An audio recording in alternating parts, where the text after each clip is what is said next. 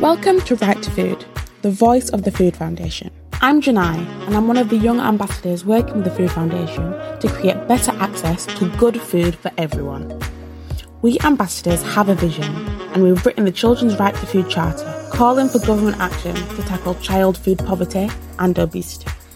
This week, we're looking at how a good food bill could create a more resilient system, feeding people better, and future proofing food insecurity in the UK as we face a massive rise in cost of living, food shortages, energy hikes, and climate change. The waters are getting very choppy for all of us, but for some of the most vulnerable, it's really scary. It's not in my control, and not having that control over my own personal finances and my own future and what I'm able to do with the little money I have is terrifying. As a 20 year old sports therapy student at one of the best sports universities in the country, me and my housemates, Zoe and Hannah, should be having a pretty healthy diet.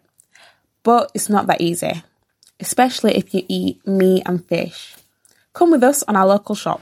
Well, it's a bit expensive, isn't it? Just a little bit. If you want to get like lean stuff, you just you, you just can't afford it, can you? It's like five percent minced beef is around what seven pounds. Then if you get like the fatty meats, you can't eat it anyway because It's- It's all fat, yeah. Like I bought salmon the other day. It was like four pounds something. I was like, oh my gosh. I think it would only last me for about four days. So we have picked up some pasta because pasta's quite cheap. And, it's a good student meal. Yeah. And we can make it last. There's an expiry date on it. And we picked up some sauce as well. Lidl's um um we don't really tend to go for branded stuff, do we? Because it's just again it's just more expensive. And it tastes the exact same. Yes. Um, we picked up some juice, some orange juice, which should last us the week. Got some eggs. Hannah's got some canned tuna. And we have picked up our mushrooms for the week. Of course. So we get some form of veg. And we're about to pay. Back at the house, Zoe is at the stove. So how's the pasta going, Zoe? Me and Hannah are just watching. It's burning. We burnt the pasta. Easily done, easily Yeah. done. Oh, should we have garlic bread with it? I've got mm-hmm. garlic bread in the fridge, in the freezer even, and I think I've got a pack of lettuce in the fridge. Balance that out. Yeah, balance it out. Right, I'm gonna have burnt pasta with garlic bread, and to be fair, it's not that burnt. It's just a bit crispy. but you know, it's not funny. Everyone has the right to good, healthy food, and we just can't afford it. Hannah told me how that makes her feel. Pretty rubbish. Why? Do you feel like tired? Mm. And how often do you guys cook? Every day. Same. What do you find that you cook most? Rice. Chicken. Chicken. Yeah. Omelettes. Yeah, Hannah has a lot of omelets. Mm. Is that like enough for you to eat for dinner? Usually eat it late, so it's fine. What do I normally eat? I have a lot of pasta, I have potatoes. I have got a lot of You like potatoes. spuds? I love a good spud. It's cheap. It's just like you get a pack of spuds, get some beans, buy some cheese. That's me sorted for the week. We are at the point where we go, oh no, we need to put £15 on the electric meter. What can we have that's really cheap and easy to eat tonight? Kathleen is a mum of one of my fellow food ambassadors at the Food Foundation and is already worrying about how to feed her family. Watching food and energy prices going up and hearing all the stories in the news about how it's just going to get worse makes her feel really vulnerable.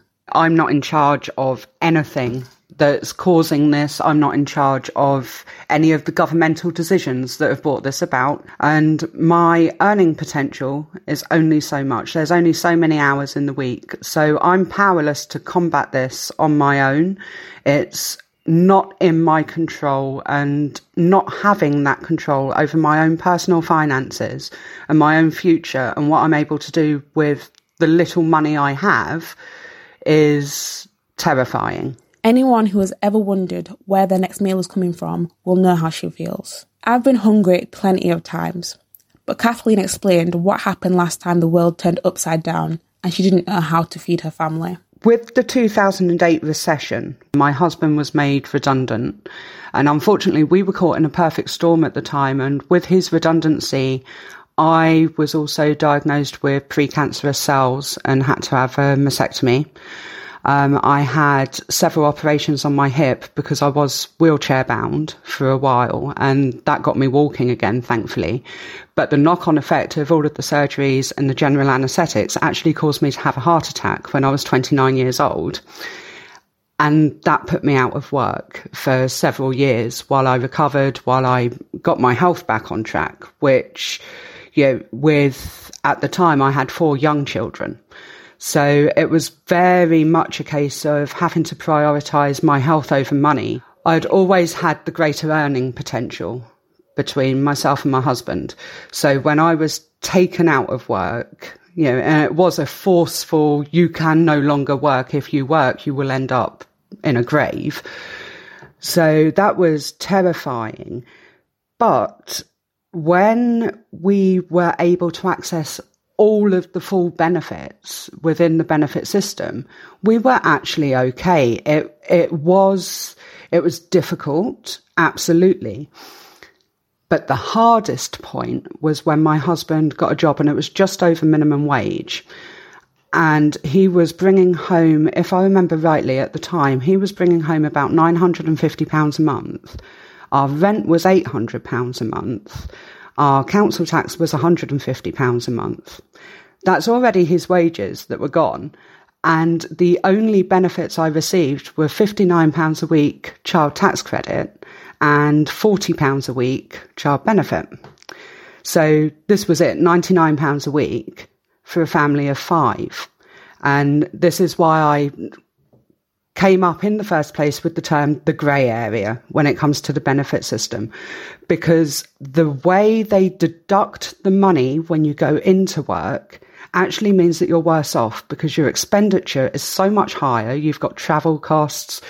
Funnily enough, you do actually have to wear clothes for work as well. You're expected to wear, in my husband's case, a shirt and a tie and have a decent pair of shoes. All of this costs money in the first instance, which we didn't have, you know, so to be able to have any spare money for anything else, we had to pull that out of our food bill. And you end up with a balancing act between the two where you're trying to get enough food and nutrients and keep a diet balanced enough and varied enough that children will still eat and adults don't cry when they look at their plate.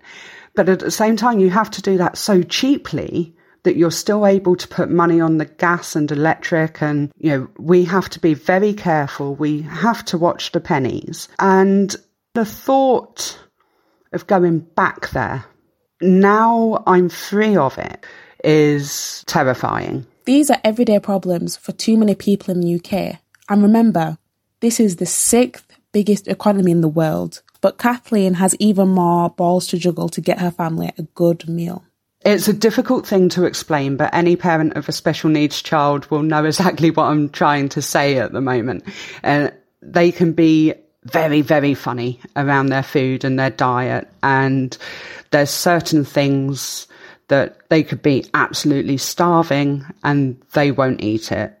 So that adds more pressure onto me, you know, because let's say, whereas with my older three children, I would have been able to get away with just boiling some pasta and adding a tin of tomatoes and some oregano and going, there you go, you know, there's dinner.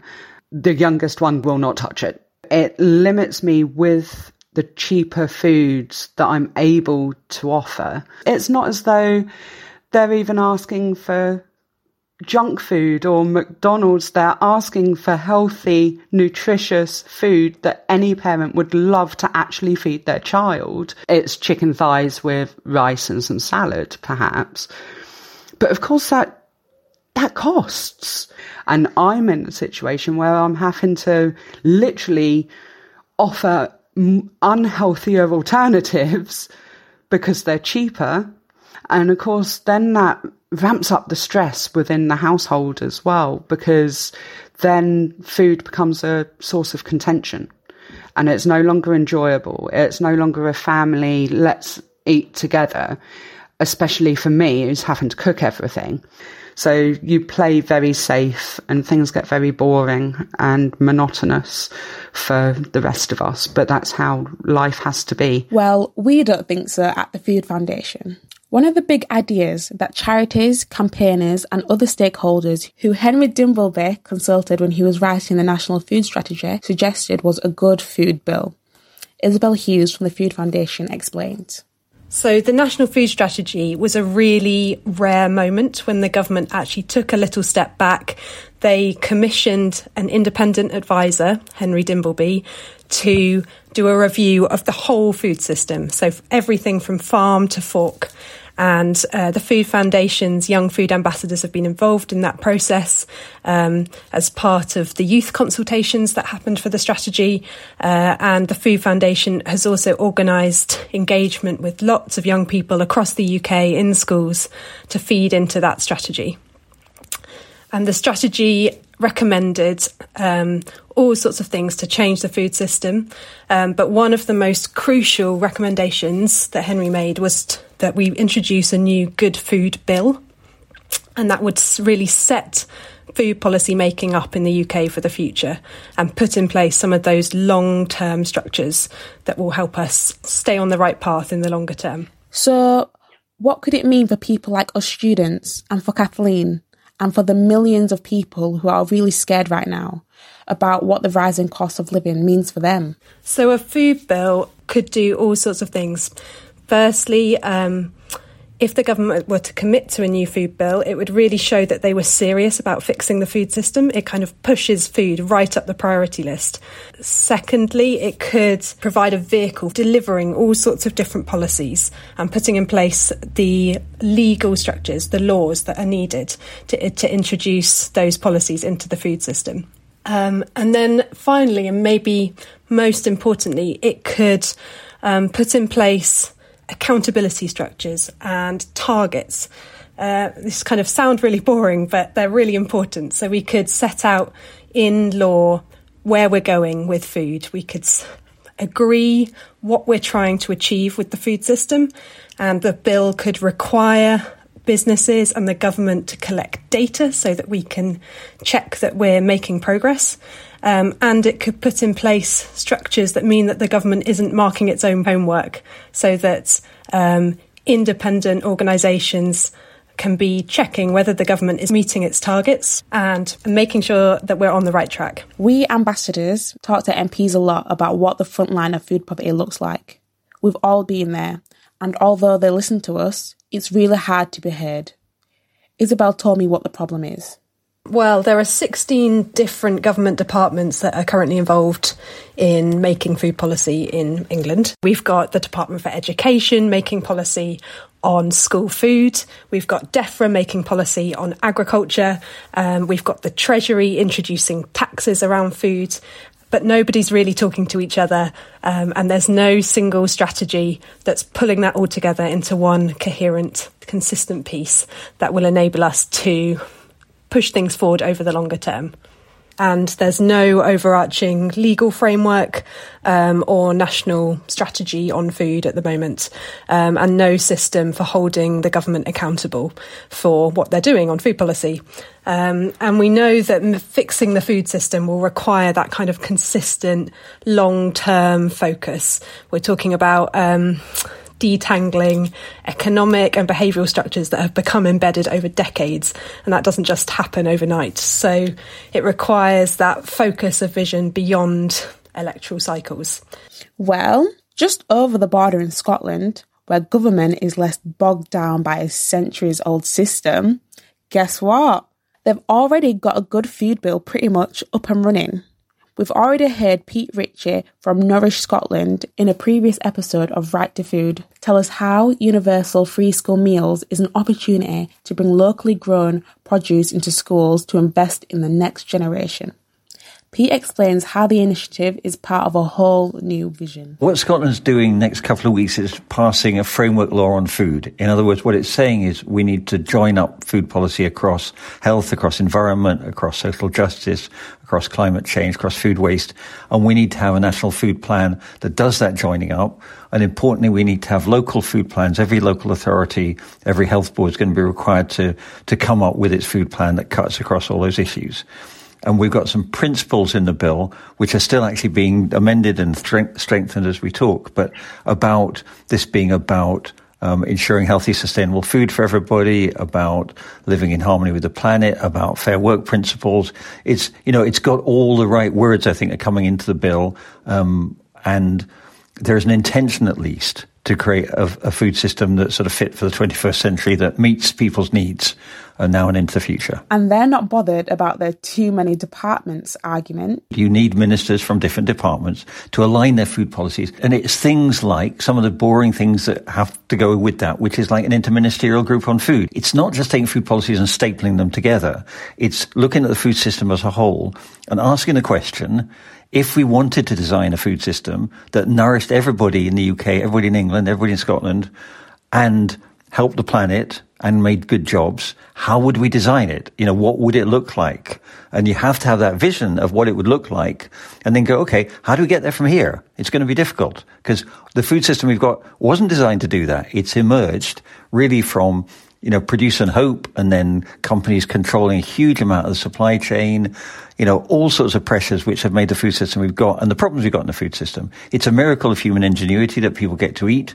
At the same time, it's messing up the planet. And too many people at the moment in the UK are not getting to eat and they're worrying themselves sick about being able to put food on the table. That is just not acceptable. And when you, we, we always go back, we look at 1947, 1948 and we go, so if in 1947 we'd said, like John Boyd always said, let's have a national food service, not just a national health service, where would we be now? Because we'd have a very different way of doing food.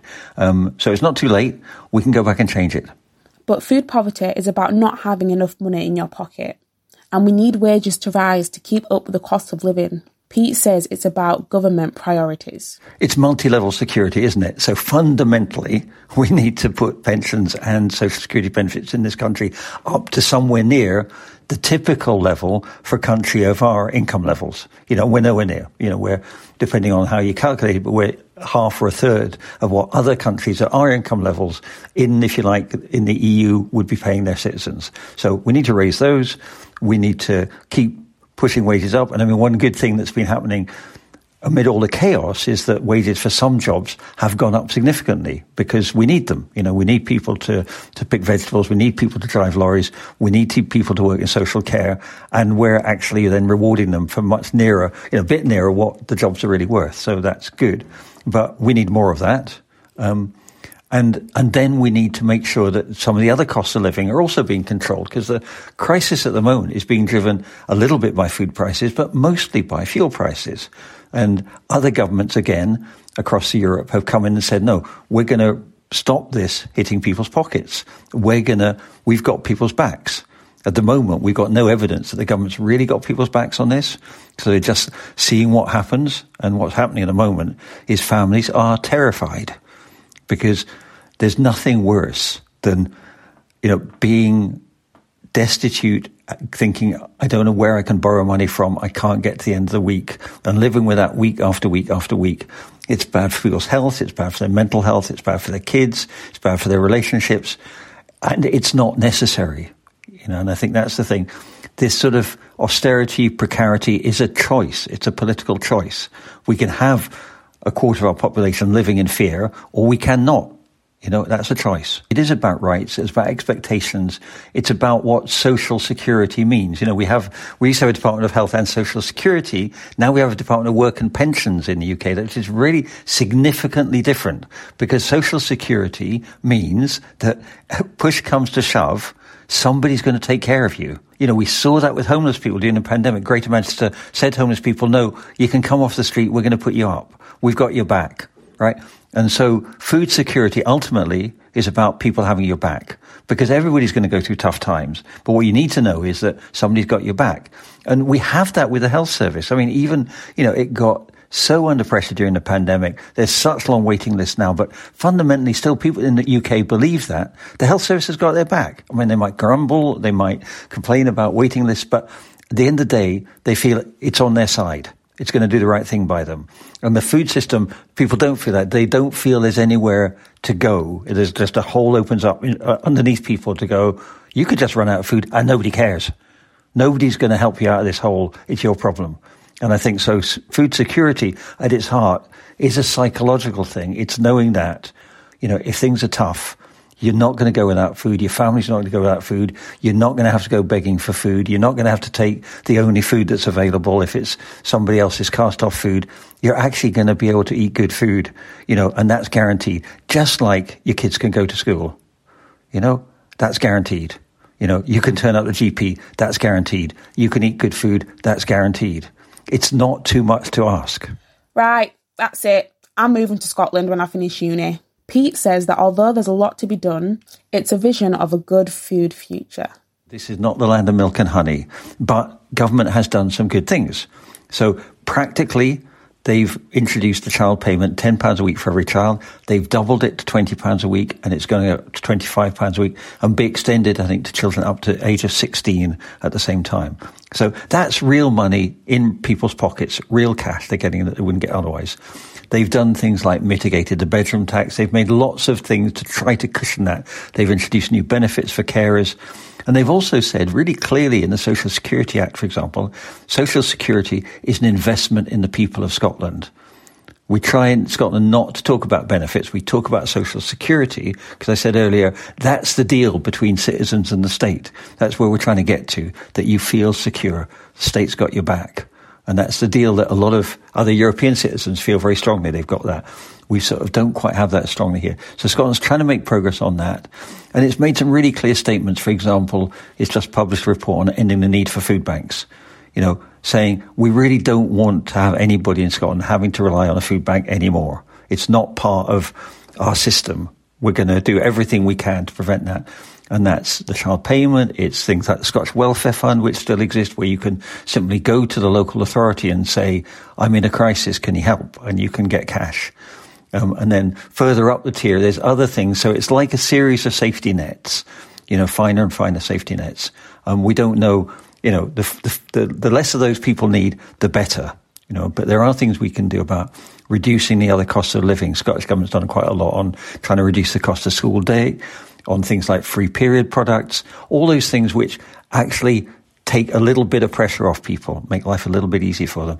And then some of the places where we've seen real impact is where councils have insulated people's houses for them, you know, and actually drastically cut their fuel bills by putting external cladding on blocks of flats. Fuel bills go down, people have got money in their pocket, they can breathe. People need to be able to breathe. Back in Westminster, things are not looking quite as rosy. Isabel from the Food Foundation has her ear to the ground. So at the moment, we're hearing uh, that the upcoming food strategy won't commit to a new food bill. Um, we understand that the government's thinking about introducing various policy changes, but not introducing a new food bill and taking that step back and really thinking about what they can be doing to put in place the structures that mean we make progress over the longer term responding to the national food strategy, putting in place a good food bill is a really rare opportunity for the government to take a step back, to put in place that long term approach. At the moment, they're jumping from crisis to crisis. There's obviously all of the disruption that's happening because of the Ukraine war. We know that food insecurity levels are rising really rapidly, and the government is understandably really concerned by all of that. And officials are working very hard to um, think about what they can do to alleviate those pressures on, on families. But we know that disruption is only going to get worse. Uh, we're likely to face future pandemics. The climate is worsening. Uh, food price rises might become more common in the future. So the government shouldn't just be thinking about the short term. They really need to take a step back and think about what they can be doing to fix the food system once and for all over the longer term. Thanks for listening. If you want to find out more about our campaign for children's right to food and more about what you can do to get involved in making real change happen, go to foodfoundation.org.uk to read our research and follow us on social media at Food Foundation.